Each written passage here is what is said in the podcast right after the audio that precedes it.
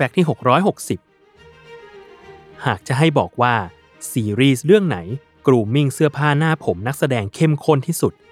หนึ่งในนั้นคงหนีไม่พ้นซีรีส์ตีแผ่ชีวิตราชวงศ์อังกฤษอย่าง The Crown ที่เก็บรายละเอียดตั้งแต่ชุด ผม ยันคิ้ว อย่างโทเบียสแมนซีผู้รับบทเจ้าชายฟิลิปส์ ถึงขั้นต้องฟอกคิ้วเป็นเวลา 45 นาทีในทุกๆ 3 วัน เพื่อให้สีคิ้วของเขาเหมือนกับเจ้าชายมากที่สุด แต่งานยากขั้นกว่าของกิจวัตรคนทำ costume ไม่ได้อยู่ที่นักแสดงเชื้อพระวงศ์แต่เป็นนักแสดงที่รับบทนายกรัฐมนตรีหญิงเหล็ก แห่งสหราชอาณาจักรอย่างมาร์กาเร็ตแทชเชอร์อย่างจิลเลียนแอนเดอร์สันใน season 4 มากกว่า โดยเคทฮอลและทีม เข้าร่วมออกแบบทรงผมและแต่งหน้าในซีรีส์เรื่องนี้ ซึ่งเคทบอกว่ามันทำให้เธอคลั่งอยู่ไม่น้อย เพราะการจัดการทรงผมของมาร์กาเร็ตแทชเชอร์ถือเป็นงานที่ยากมาก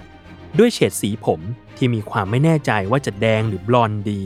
จนสุดท้ายเคทกลับเลือกสีแดง เพราะความทรงจำในวัยเด็กที่มีต่อผู้หญิงคนนี้ของเธอบอกแบบนั้น แต่ปีเตอร์มอร์แกนผู้เขียนบท The Crown บอกว่ามันควรเป็นสีบลอนด์มากกว่า เพื่อให้รับกับพื้นผิวบนเนินศีรษะของนักแสดงขณะใส่ นั่นทำให้เคทตัดสินใจครั้งใหญ่ คือทำลายวิกผมที่ทำขึ้นมาทั้งหมด สร้างขึ้นใหม่ให้สอดรับกับหน้านักแสดง และเพื่อให้เข้ากับมาร์กาเร็ตตัวจริงมากที่สุด